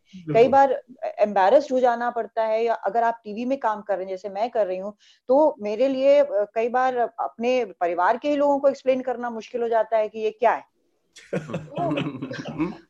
रेगुलेशन आखिर मतलब कैसे होगा रेगुलेशन मुझे ये सब देखकर लगता है कि डिजिटल भी उसी राह चलेगा और इनफैक्ट ज़्यादा ये मेसी होगा उस क्योंकि हम्म। ये बहुत ज़्यादा इसके लिए आपको बहुत ज़्यादा चीज़ें नहीं चाहिए। तो ये इतना वास्ट है इतना बड़ा है कि उतना ही ज़्यादा इसमें गड़बड़ झाला भी होगा। मैं बस हाँ। उम्मीद कर सकती हूँ कि किसी प्रकार से गुड सेंस प्रिवेल जो एडिटर्स हैं उन उन पर और जो चला रहे हैं और लोगों में भी शायद क्योंकि वो वो चुन सकते हैं उठा सकते हैं तो वो शायद बेहतर कंटेंट भी देखने के लिए अब फाइनली पक कर ही सही बाकी जगहों से वो देखें तभी कुछ रेगुलेशन होगा वही मैंने कहा मुझे इसलिए इसमें क्योंकि जिस तरीके से जिस हड़बड़ी में एक समूह ने एक जिसका ज़िक्र किया मेघनाथ ने कि सरकार के समर्थक राइट विंग मीडिया का एक जो समूह खड़ा हुआ जितनी तेज़ी से, उससे ये मैसेज जाता है कि नीयत तो बहुत दूर की बात है। अच्छा संस्थानों के साथ सबसे बड़ी ज़रूरत ये होती है आपको अगर कोई वास्तव में बहुत ईमानदार, बड़ा संस्थान खड़ा करना है तो सबसे पहली ज़रूरत होती है कि उसके जो बेसिक न्यू में जो चीज़ें हैं आप उसमें डाल रहे हैं, जो जो चीज़ें उसमें सबसे बड़ी चीज़ है कि ईमानदार नीयत। लेकिन जिस तरह से वो खड़ा किया गया है और जिस जिस तरह के लोग उसमें शामिल हैं उसमें उससे नियत का ही सबसे बड़ा, पहला सवाल खड़ा हो जाता है। तो ऐसे में लॉन्ग टर्म कोई चीज़ सस्टेन करेगी कि नहीं? ये ले दे के केवल और केवल जिसको फ़ायदा पहुँचाने वाली स्थिति है, वो है राजनीतिक वर्ग को, कि जो इस पूरे आपाधापी का, इस पूरी एक जो एक एक मेस क्रिएट हुआ है उसमें उसको फ़ायदा पड़ा वो दो मिनट में आपको डिस्क्रेडिट कर देगा किसी भी चीज़ के लिए बहुत जेनविन कंसर्न जिसका मैंने बात किया। मेघनाथ आप और शार्दुल आप लोग भी अपनी बात चाहे तो इस पर फिर हम आगे बढ़ते देखिए मैं तो बस दो तीन बहुत छोटी छोटी बातें कहूँगा। एक तो इन्हें राइट विंग भी कहना ठीक नहीं है। ये प्रोपागेंडा है प्योर प्रोपागेंडा हम्म। ये किसी कंजर्वेटिव की बात नहीं करते और हिंदुस्तान में तो लेफ़्ट और राइट डिसाइड करना वैसे ही इतना मुश्किल है। क्योंकि है ना? दूसरी बात डिजिटल में ये रायता ज़्यादा फैला हुआ है जैसा आप लोगों ने कहा ये बात ठीक है लेकिन जितना आसानी से फैलाना है और न्यूज़ लॉन्ड्री इसका एग्ज़ाम्पल है और आ, मैं थोड़ा अपने गाल बजा लूँ न्यूज़ लॉन्ड्री की तरफ़ से आज हमारा मेंशन एक बीबीसी के आर्टिकल में भी हुआ फेक न्यूज़ के ब्रांड्स को चेक करने में। तो न्यूज़ लॉन्ड्री उसका एग्ज़ाम्पल है कि जितना आसान ये झूठा और फालतू की खबरें फैलाना है उतना ही तेज़ी से उसको चेक भी किया जा सकता है अगर आपके पास थोड़ा सा सिस्टम हो और इसके एग्ज़ाम्पल आपके सामने है। तो ये इसी मौके पर सुधीर चौधरी जी से एक एक, एक डायलॉग चुरा कर यहाँ पे कर दूँ कि जैसा कि मार्क ट्वेन ने कहा था कि जितने देर में आप अपने जूते का फीता बांधते हैं उतने देर में तो झूठ आधी दुनिया का चक्कर लगा लेता है। देखिए क्या करें? झूठ पे दुनिया कायम है। अभी पचास साल पहले तक तो लोग समझते थे और ऐसे आपको आजकल भी मिल जाएँगे जो अभी भी शेषनाग के सर पे दुनिया मानते हैं तो वो तो एक अलग और तो कोई माने ना माने बनारसी तो अभी भी मानता ही मानता है। अच्छा तीसरी और आखिरी बात मैं डिजी पब के बारे में बताना चाहूँगा बहुत इंटरेस्टिंग बात जो भी कोई पत्रकार मित्र या पत्रकार बनना चाह आने वाले हमें सुन रहे हो या सुने आगे भी कि डिजी पब की सबसे खास बात यह है कि ये केवल संस्थाओं को या कंपनियों को ही रिप्रेजेंटेटिव नहीं मानता पत्रकारिता का।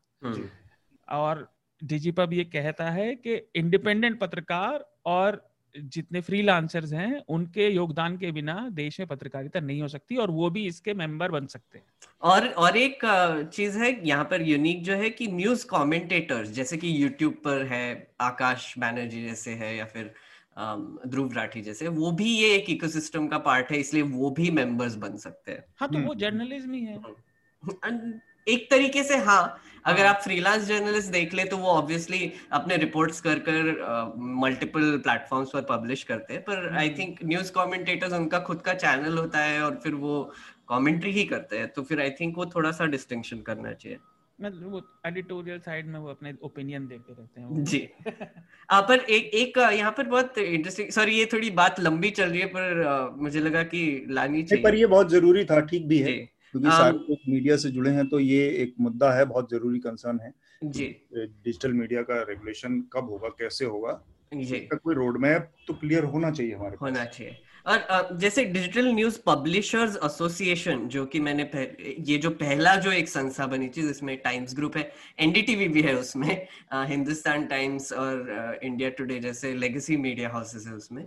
उन्होंने जब ये फॉर्म किया था उसके बाद एक गवर्नमेंट ने एक रेगुलेशन लाया था जो कि ये कहता है कि 26 परसेंट का कैप लगेगा एफडीआई एफडीआई पर जो डिजिटल मीडिया हाउसेस को मिलता है। मतलब एक, एक तरीके से बोला जाए तो जो भी फॉरेन फंडिंग आता है डिजिटल मीडिया को उसको वो 26 परसेंट से ज़्यादा नहीं हो सकता है उसके टोटल मार्केट कैप को लेकर। तो इससे भी थोड़ी सी एक जंग सी छिड़ी हुई है। जहाँ पर आप आप अगर सोचेंगे कि ये रेगुलेशन बॉडीज जो बन रहे हैं, उनका एक और बड़ा काम होगा जो कि पॉलिसी बनाना। या फिर गवर्नमेंट को एडवाइस करना कि डिजिटल मीडिया के संदर्भ में पॉलिसी कैसी बनाई जाए लॉज कैसे बनाए जाए। अब ये हम्म। बहुत इंटरेस्टिंग चीज़ है क्योंकि डिजिटल मीडिया ऐसी चीज़ है जहाँ पर आप फेसबुक और न्यूज़ हंट जैसे एग्रीगेटर सॉरी एग्रीगेटर्स अलग है पर उनको भी एग्रीगेटर्स ही बोला जाता है जो कि अपनी न्यूज़ नहीं प्रोड्यूस करते पर बाकी की न्यूज़ पब्लिश करते हैं बाकी बाकी के प्लेटफॉर्म के। तो इसमें सोशल मीडिया प्लेटफॉर्म भी आ जाते हैं और इसमें इन शॉर्ट्स जैसे एप्स भी आ जाते हैं जहाँ पर वो एक आ, सारे न्यूज़ चैनल्स या फिर इसके न्यूज़ एग्रीगेट करके लोगों के सामने लाते हैं। तो न्यू अगर आप लेगेसी मीडिया या फिर टीवी और प्रिंट को देख ले तो वो ऑब्वियसली एक प्लेटफॉर्म तक रेस्ट्रिक्टेड है। पर डिजिटल मीडिया जो है वो सब जगह से इंफॉर्मेशन लेकर रिगार्डलेस ऑफ़ प्लेटफॉर्म पब्लिश करते हैं। तो uh, एक तरीके से देखे जाए तो uh, जैसे हम जब लिखते भी है या फिर हम हम कुछ अपने वेबसाइट पर डालते भी है तो हम बाकी के मीडिया रिपोर्ट्स को भी बहुत इजीली रेफरेंस करते हैं। हम हम्म। ये भी बोलते हैं कि अच्छा एनडीटीवी ने ये बोला था अच्छा इन्होंने स्वराज ने ये बोला था या फिर इन्होंने और इसकी वजह से ये ये ये घटना हुई है। पर बाकी के टीवी चैनल्स दूसरे टीवी चैनल ने क्या रिपोर्ट किया था उसको कभी मेंशन नहीं करेंगे। या फिर न्यूज़पेपर्स भी ये नहीं करेंगे। तो डिजिटल मीडिया का ये एक बहुत ही अलग आई थिंक दृष्टिकोण भी है न्यूज़ की तरफ़ देखने का। तो इसलिए इसको हाँ बोलो। वो ये कि झूठ को खुल के झूठ बोलने की सबके सामने डिजिटल मीडिया की खासियत है। हाँ और और एग्जैक्टली exactly, लाइक like, बहुत फास्ट जो प्रोडक्शन uh, होता है न्यूज़ का वो आई थिंक डिजिटल मीडिया को कोई बीट नहीं कर सकता। तो डिजिटल मीडिया के साथ एक और भी चीज़ है जो कि एक ही मॉम जो प्लेटफॉर्म है वो आपको कई तरह के विकल्प देता है। मसलन वो आपको टेलीविज़न का सुख भी दे सकता है न्यूज़पेपर हम्म। का भी सुख देता है। तो इसलिए भी ज़िम्मेदारी बहुत बड़ी है। तो उसके रेगुलेशन और उसके साथ जिम्मेदारियाँ बढ़ जाती हैं हम्म। छोटा सा क्योंकि समय है पर फिर भी मैं चाहूँगा कि दो मिनट उस पर ज़िक्र कर लिया जाए जो आरोग्य सेतु ऐप से जुड़ा मसला है हम्म। तो संक्षेप में हम उस पर बात कर लेते हैं आरोग्य सेतु के ऊपर कि सौरभ दास ने एक आरटीआई के ज़रिए पता लगाने की कोशिश की थी कि जो आरोग्य सेतु ऐप है ये बेसिकली इसका डाटा किसके पास जाता है इसको डेवलप किसने किया है और जो हमारा नेशनल इंफॉर्मेटिक्स सेंटर है, जो कि इस तरह के चीज़ों के लिए जिम्मेदार है। उसने ये जवाब दिया कि उसके पास इससे संबंधित कोई जानकारी नहीं है। और इसको जो हमारा चीफ इंफॉर्मेशन कमिश्नर हैं, उन्होंने बहुत ही गंभीरता से लिया है और उसकी काफ़ी खिंचाई की है। तो डाटा की प्रवेसी का जो मामला है मुझे याद आ रहा है कि ये जो ऐप है, जब लॉकडाउन लगा, देश में शुरू हुआ तो उसके बाद 14 अप्रैल को प्रधानमंत्री नरेंद्र मोदी ने इस ऐप को, का प्रमोशन किया था। उन्होंने अपने मन की बात के शो में लोगों से अपील की थी कि इसको आप लोग डाउनलोड करें और इसका इस्तेमाल करें, ये बहुत ज़रूरी ऐप है। और फिर ऐसी स्थिति भी बनी कि आपको कहीं पे भी आने जाने के लिए इवन एयरपोर्ट, सब जगह उसको कंपलसरी कर दिया गया। और अब ये समझ सामने आ रहा है कि सरकार को पता ही नहीं है कि ये ऐप तो ये पूरी स्थिति है जो इसको हम किस तरह से देखें? एक प्राइम मिनिस्टर पीएम केयर्स नाम से फंड बना दिया जाता है जो आरटीआई के दायरे से बाहर होता है। आरोग्य सेतु जैसा डाटा एक जो कि इतना सेंसिटिव इशू है ऐसा ऐप बनाकर और करोड़ों लोगों ने इसको डाउनलोड कर लिया। जी। और इसके बारे में पता नहीं कि ये डाटा किसको जा रहा है। ये पूरी स्थिति एक बड़े अजीब सी स्थिति में हमको पहुँचा दिया है कि मतलब हम कहा क्या समझ पाए कि देश में किसी चीज़ की कोई अकाउंटेबिलिटी सरकार के पास है कि नहीं? जबकि प्रधानमंत्री के स्तर से सीधे अपील की जाती है कि आप आरोग्य सेतु ऐप डाउनलोड करिए आपके काम की चीज़ है। कादम्बी सबसे पहले आपकी टिप्पणी और फिर मेघनाद और शार्दुल और फिर हम आज का कार्यक्रम। देखिए आजकल बहुत सारी खबरें ऐसी होती हैं जिनको मैं उस कैटेगरी में डालती हूँ जो पहले आता था। एक एक किताब थी Ripley's believe it or not मुझे इनाम में मिला था एक बार जब फ़र्स्ट आई थी मैं तो उस समय। तो आजकल भी उस वो कैटेगरी जो न्यूज़ की है वो है विचित्र किंतु सत्य। तो ये उसी कैटेगरी में आता है। किसी को पता नहीं है और मतलब देश के प्रधान जो हैं वो इसको इसका प्रचार प्रसार करने में जुटे हुए हैं। मैं पासपोर्ट रिन्यूअल के लिए जाती हूँ तो बाहर से लौटा दिया जाता है कि भाई आपके पास ये है नहीं। ये ऐसा एक ऐसी चीज़ है जिसको लेकर डे वन से सवाल उठाए जा रहे हैं कि भाई इसमें डेटा का क्या सिस्टम है क्या प्रिवेसी है। ये भी आता है कि भाई आर्मी वाले इसको डाउनलोड ना करें क्योंकि पाकिस्तान इस, इसको चुरा लेगा उसके पास इस तरह की चीज़ आ गई है। हर तरफ़ से इसको लेकर सवाल उठाए गए लेकिन इसको बढ़ाया गया। और आज हम ये पा रहे हैं कि किसी को पता नहीं कि किसने बनाया डेटा किसके पास जा रहा। है तो ये सारी जो लड़ाई है दुनिया में जो न्यू गोल्ड कहा जाता है डेटा को लेकर तो वो हम्म। किसके पास जा रहा है भारतीय गोल्ड? ठीक है और मैं यही सोच रहा था कि एक तो ये अपने आप में बड़ा संदेहास्पद पूरा ऐप था। और मुझे मजबूरी में एक दिन मुझे एक बैंक में जाना था। और चूँकि वो बैंक एक बड़ी कॉमर्शियल कॉम्प्लेक्स में था तो उसके गेट पे उन्होंने आरोग्य सेतु ऐप को कंपलसरी कर रखा था, बिना उसके अंदर जाने नहीं दे रहे थे। तो उस मजबूरी में मैंने अभी आज से एक डेढ़ महीने पहले उसको वहाँ पे मुझे डाउनलोड करना पड़ा।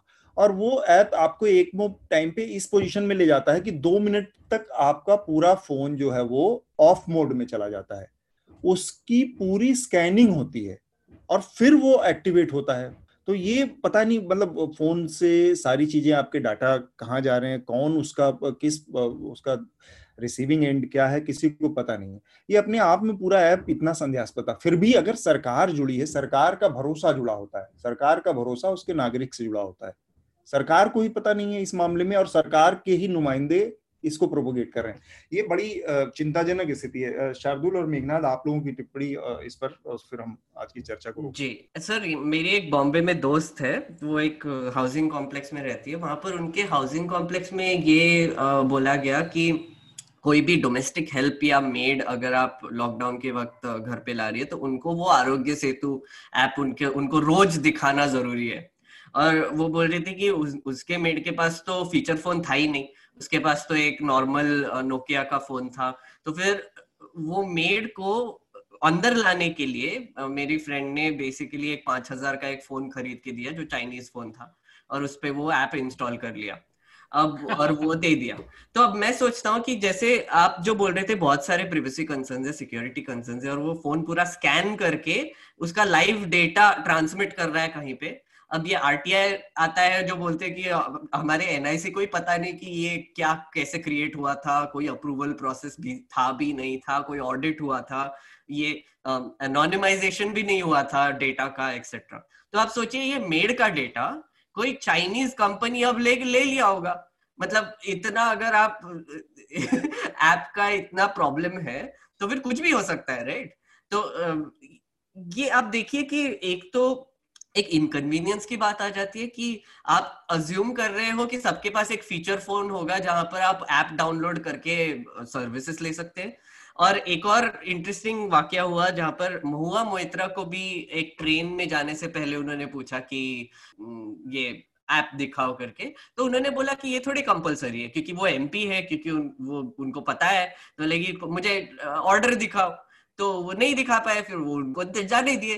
पर हर जैसे माइग्रेंट लेबरर्स थे, वो तो नहीं कर सकते ना। उनको क्या पता है क्या होता है और फिर क्या रेगुलेशंस होता है और फिर ऐसे बोल भी सकते हैं। तो फिर यहाँ पर ना बहुत बड़ा डिस्पैरिटी भी आ जाता है, जहाँ पर आप हम्म। शायद गवर्नमेंट एक तरीके से बोल रही हो कि आपको अगर आपके पास अगर इंफॉर्मेशन होगी और आप आपके पास अगर प्रिविलेज होगा तो आपको ये करने की कोई ज़रूरत नहीं है। पर हम्म। अगर आप माइग्रेंट लेबरर हो या फिर आप एक डोमेस्टिक हेल्प हो तो आप कम अवेयर आप हैं मिडिल क्लास कम अवेयर है आदमी अपने काम धाम में लगा है तो वो एकदम से कॉम्प्रोमाइज हो जाएगा दो मिनट जी बिल्कुल।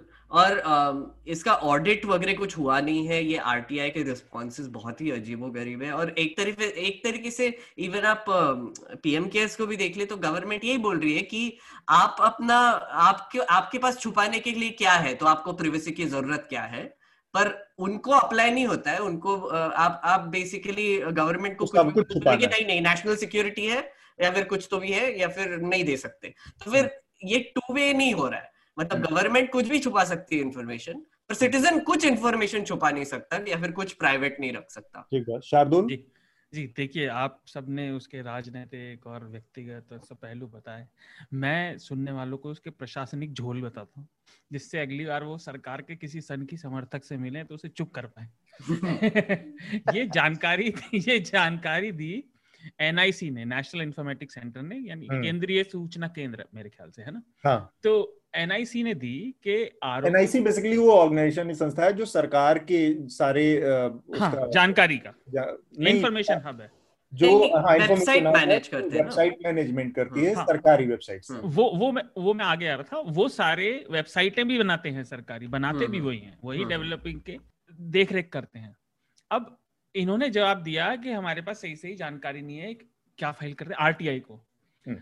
तो लेकिन मज़े की बात यह है अगर आप खबरें पढ़ रहे हो तो मेक माई ट्रिप के जो वो दीप कालरा है फाउंडर और एग्जीक्यूटिव हम्म। ऑफिसर वो कह रहे हैं हमारे कुछ बहुत ही टैलेंटेड लोग इसका पार्ट थे हम्म। ये वो कह रहे थे जब ये जवाब आया और जैसा कि अतुल जी ने बोला कि सीआईसी बहुत गुस्सा है और अभी कुछ देर घंटे पहले शायद जागरण में या कहीं मैंने खबर देखी थी सुबह कि आरोग्य सेतु को लेकर जवाब नहीं देने वाले अफसरों पर कार्रवाई भी होगी पेनल्टी हम्म। लगेगी बोल रहे हम्म। हाँ पेनल्टी लगेगी या उससे ज़्यादा कुछ करते उम्मीद करते हैं उम्मीद करते हैं कि आरोग्य सेतु जल्द से जल्द इस पर जो स्थिति है वो स्पष्ट हो एक और चीज़ है 28 को उन्होंने क्लैरिफिकेशन भी इशू किया इलेक्ट्रॉनिक्स और आईटी मिनिस्ट्री ने और उन्होंने लिस्ट जारी कर दी है कि उसमें कौन कौन शामिल था। हम्म। और उसमें अगर सरकार की बात करें तो थे सीमा खन्ना डॉक्टर सीमा खन्ना अमिताभ कांत के विजय राघवन अजय साहनी ये सब लोग थे तो लिस्ट वो जारी हो गई है। हम्म। लेकिन ये आश्चर्यजनक बात है कि एनआईसी को पता नहीं कि बनाया किसने। तो जब एनआईसी इसी से ये सारा संदेह पैदा होता है कि सारा डाटा जा कहा रहा है जिसका ज़िक्र कादम्बरी ने किया कि ये असल में आज की तारीख में सबसे बड़ा सोना यही है और इस सोने को कहाँ भेजा जा रहा है हमें। हाँ। जी बिल्कुल सरकारें एक बाल पे चलती हैं। अगर उनका वही खत्म हो जाएगा तो फिर उनका होना ना होना बराबर है जनता की नज़र तो हम जो हमारी रिकमेंडेशन की प्रक्रिया है उसको अब पूरा कर लें आखिर में। सबसे पहले शार्दुल आप ही की प्रतिक्रिया ले लेते हैं। इस हफ़्ते क्या रिकमेंड करेंगे आप? दो चीज़ें आज हमने इस्लाम और पैन इस्लामिक विजन और अरबिक वर्ल्ड की बात की। जी। तो पहली चीज़ मैं रिकमेंड करूँगा एक बुक आई थी थोड़ा सा ही टाइम हुआ है blood and oil Mohammed bin Salman ruthless quest for global power ये जो अभी करंट शासक जो नए हैं एक दो साल पहले ही आए हैं मोहम्मद बिन सलमान। उनकी जीवन शैली और वो क्या क्या करते हैं उसके बारे में ब्रैडली होप और जस्टिन शेक ने लिखी है। दूसरा एक जो डिबेट हम कर रहे थे उस पर ही एक और डिबेट थी इंटेलिजेंस स्क्वाड पर ये करीब आठ नौ साल पहले हुई थी। और उसकी मेंबर थी अयान हरसी अली माजिद नवाज़ और और भी दो लोग और थे। डगलस हम्म। मरी थे शायद। जी। इस is Islam a religion of peace ये उस डिबेट का टाइटल था। क्या इस्लाम एक शांति का मज़हब है? और वो डिबेट समझने के लिए आपको कि ये परेशानी कितनी बड़ी है वो ज़रूर सुननी चाहिए। तो ये दो मेरे रिकमेंडेशन है। और तीसरा बसंत की लेटेस्ट रिपोर्ट बिहार से ग्राउंड रिपोर्ट न्यूज़ लॉन्ड्री पर वो ज़रूर हम्म, ठीक बात। मेघनाथ आपका रिकमेंडेशन जी। मेरा एक रिकमेंडेशन है 2017 का एक आर्टिकल है why facts don't change our mind जो कि एक न्यूयॉर्कर में आया था।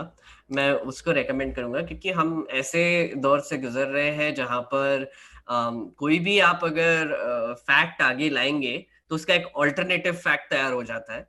और फिर आप कभी कभी प्रश्नों में पड़ जाते हो कि क्या सच है और क्या गलत है।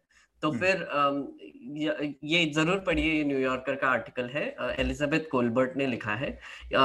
उस पर ह्यूमन माइंड में लिमिटेशंस ऑफ़ रीजंस रीजंस के बारे में बात किया है। रीजन जो जो एबिलिटी है उस, उसके बारे में है तो वो ज़रूर पढ़िए। और एक और मैं रिकमेंडेशन देना चाहूँगा मैंने फाइनली अतुल सर पिछले पिछले हफ़्ते मिर्जापुर देखा। पूरा पूरा पहले सीज़न से दूसरे सीज़न तक बिंज कर दिया। और मुझे एक्चुअली बहुत अच्छा लगा। पहले मैं थोड़ा रिलक्टेड था कि क्या है इसमें क्या है बट बट सही में ज़्यादा है गालियों को हटाया जा सकता है आधा। शायद मे बी पर उससे भी थोड़ा फील आ गया। तो आ, पर आ, बहुत ही बढ़िया स्टोरी लगी मुझे और वो जो कैरेक्टर डेवलपमेंट था वो बहुत ही बेहतर तरीके से दिखाया गया है। तो ये दो मेरे रिकमेंडेशन इस बार। ठीक बात। कादम्बिनी आपका रिकमेंडेशन मैं मेघनाथ ने जो काम किया है वही मैंने भी पिछले एक हफ़्ते किया है। सीज़न वन नहीं।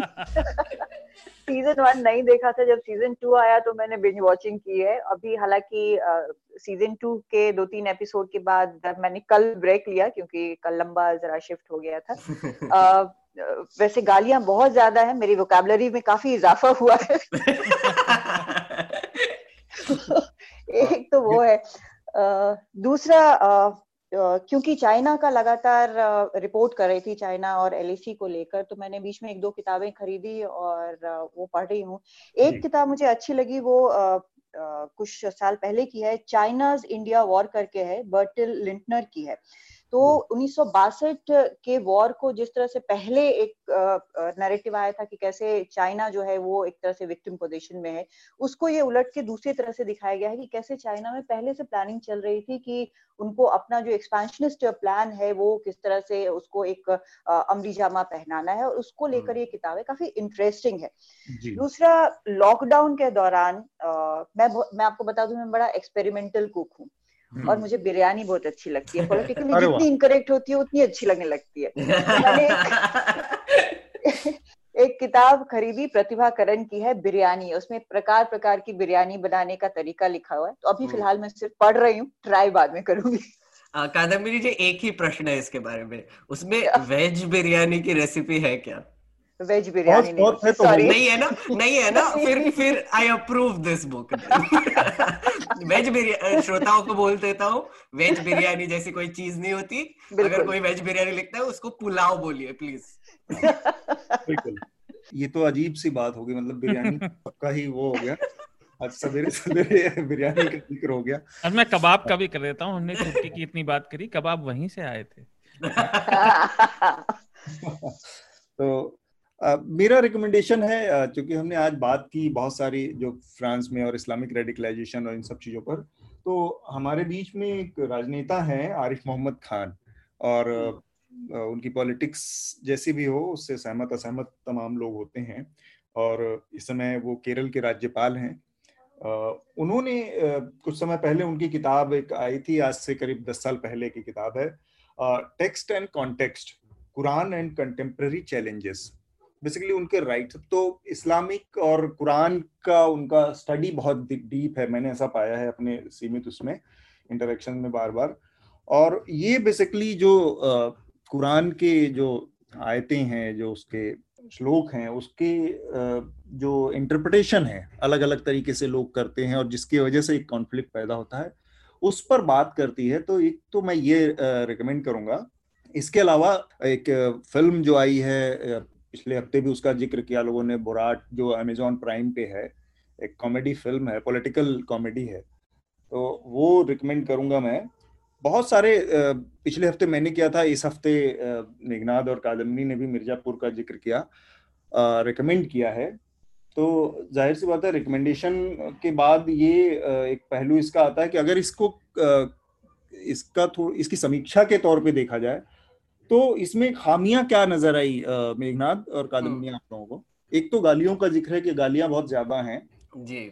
दूसरा?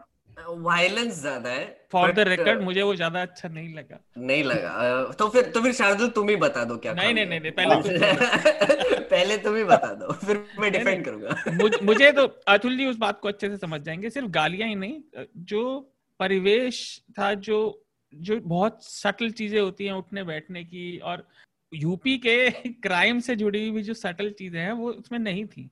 हम्म। साफ़ पता चल रहा था स्क्रिप्टेड है। जैसे कि फॉर एग्जांपल मैं कहना चाहूँगा अगर आप अनुपात में देखें तो मुझे पाताल लोग ज़्यादा अच्छा लगा। हम्म। हाँ। वो चित्रकूट और आसपास के गैंगों का कहीं बेहतर ड्रामेटाइजेशन है बजाय मिर्जापुर। मिर्जापुर एग्जैजरेशन है हाइपरबोल है ये ऑब्वियसली जी। देखिए मैंने पहला सीज़न इसलिए नहीं देखा था क्योंकि सबने बोला कि बहुत वायलेंस मैं नहीं देखना हम्म, चाहती एक्सट्रीम हम्म। वायलेंस और जब मैंने देखा उसमें थोड़ा मुझे लगा कि किसी लेवल पे एक ग्लोरिफिकेशन भी है कि अगर आप वायलेंस करें आप उस रास्ते जाएँ तो काफ़ी कुछ हासिल बहुत कम वक्त में हो सकता है।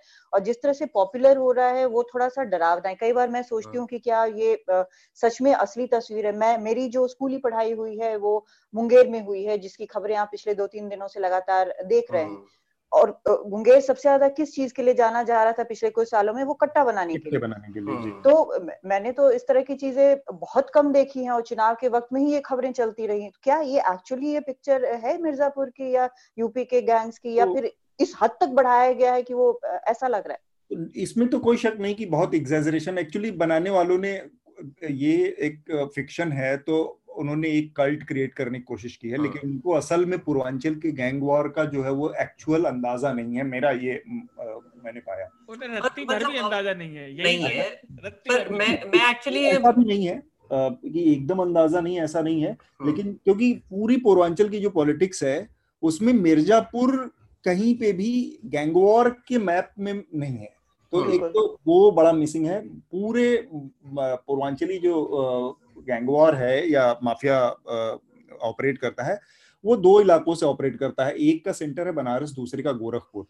और इसके अलावा जो ऑर्गेनाइज जो गैंग वॉर है, माफिया ऑपरेट करता है, वो, उसका बड़ा सेंटर एक है आजमगढ़। जो कि लगातार उसके कनेक्शन बॉम्बे अंडरवर्ल्ड से रहे बहुत डीप कनेक्शन लगातार बाद में वो टेररिज्म वाले उसमें भी आए क्योंकि। बॉम्बे का वो अंडरवर्ल्ड जो था वो बट गया रिलीजियस लेवल पे दाऊद इब्राहिम और वो सब तो उसका टेररिज्म से भी कनेक्शन जुड़ा बाद के दौर में दूसरी चीज़ ये कि जो रियलिज्म का वो है ना रियलिस्टिक सिनेमा के नाम पे जिस तरह से गालियों और वायलेंस का एग्जेजरेशन है पूरा हाँ। बहुत ज़्यादा वो बेसिकली वो कहीं भी रियलिज्म के आसपास भी नहीं ठहरता तो वहाँ पर बेसिकली वो अमेजोन और नेटफ्लिक्स पे नेटफ्लिक्स के जो सीरीज़ हैं एक तरह के फार्मूले का शिकार हो गई हैं एक ही तरह हाँ। वो बड़ा प्रॉब्लम है इस पूरे उसमें ये मेरा अपना है। और दूसरा ये कि थोड़ी कम समझ अंडरवर्ल्ड की रही पूर्वांचल के माफिया की रही पूरी दिखती है क्योंकि तो, मिर्जापुर पूरे उस मैप में ही कहीं नहीं है। हम्म, और एक मज़े की बात मैंने पिछले हफ़्ते एक खबर देखी कि वहाँ की जो एमएलए है बीजेपी की उन्होंने रिक्वेस्ट की है कि मिर्जापुर को बैन किया जाए क्योंकि वो गलत तरीके से उनको प्रोजेक्ट कर रही है। लोग एक्चुअली समझने लगे कि मिर्जापुर ऐसा ही है। तो वो बोल रहे कि हमारे बिजनेसेस और टूरिज़्म में इम्पैक्ट पड़ेगा। आई मीन लेजिटिमेट कंसर्न है मुझे बिल्कुल बिल्कुल। बहुत ही लेजिटिमेट कंसर्न है क्योंकि मैं, मैं कभी मिर्जापुर गया नहीं हूँ। और मैं जब ये देखा तो ऑब्वियसली मुझे पता है कि वो फिक्शनल है ग्लोरीफाइड है एक्सेट्रा पर कहीं तो मेरे मन में अब बैठ गया यार जाऊँ क्या कभी?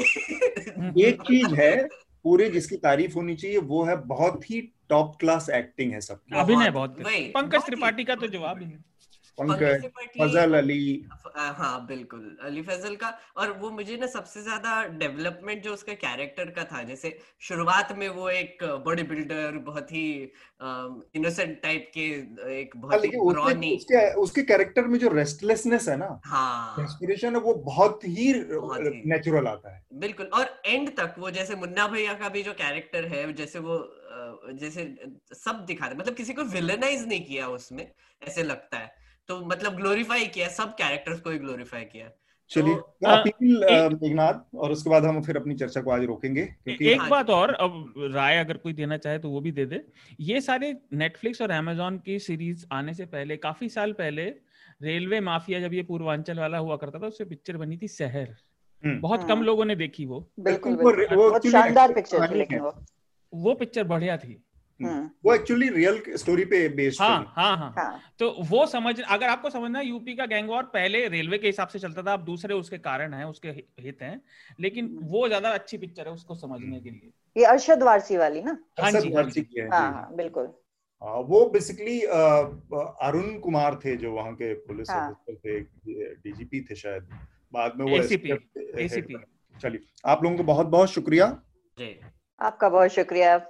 बढ़िया चर्चा रहे। थैंक यू न्यूज़ लॉन्ड्री के सभी पॉडकास्ट ट्विटर आई और दूसरे पॉडकास्ट प्लेटफॉर्म पे उपलब्ध हैं। खबरों को विज्ञापन के दबाव से आज़ाद रखें। न्यूज़ लॉन्ड्री को सब्सक्राइब करें।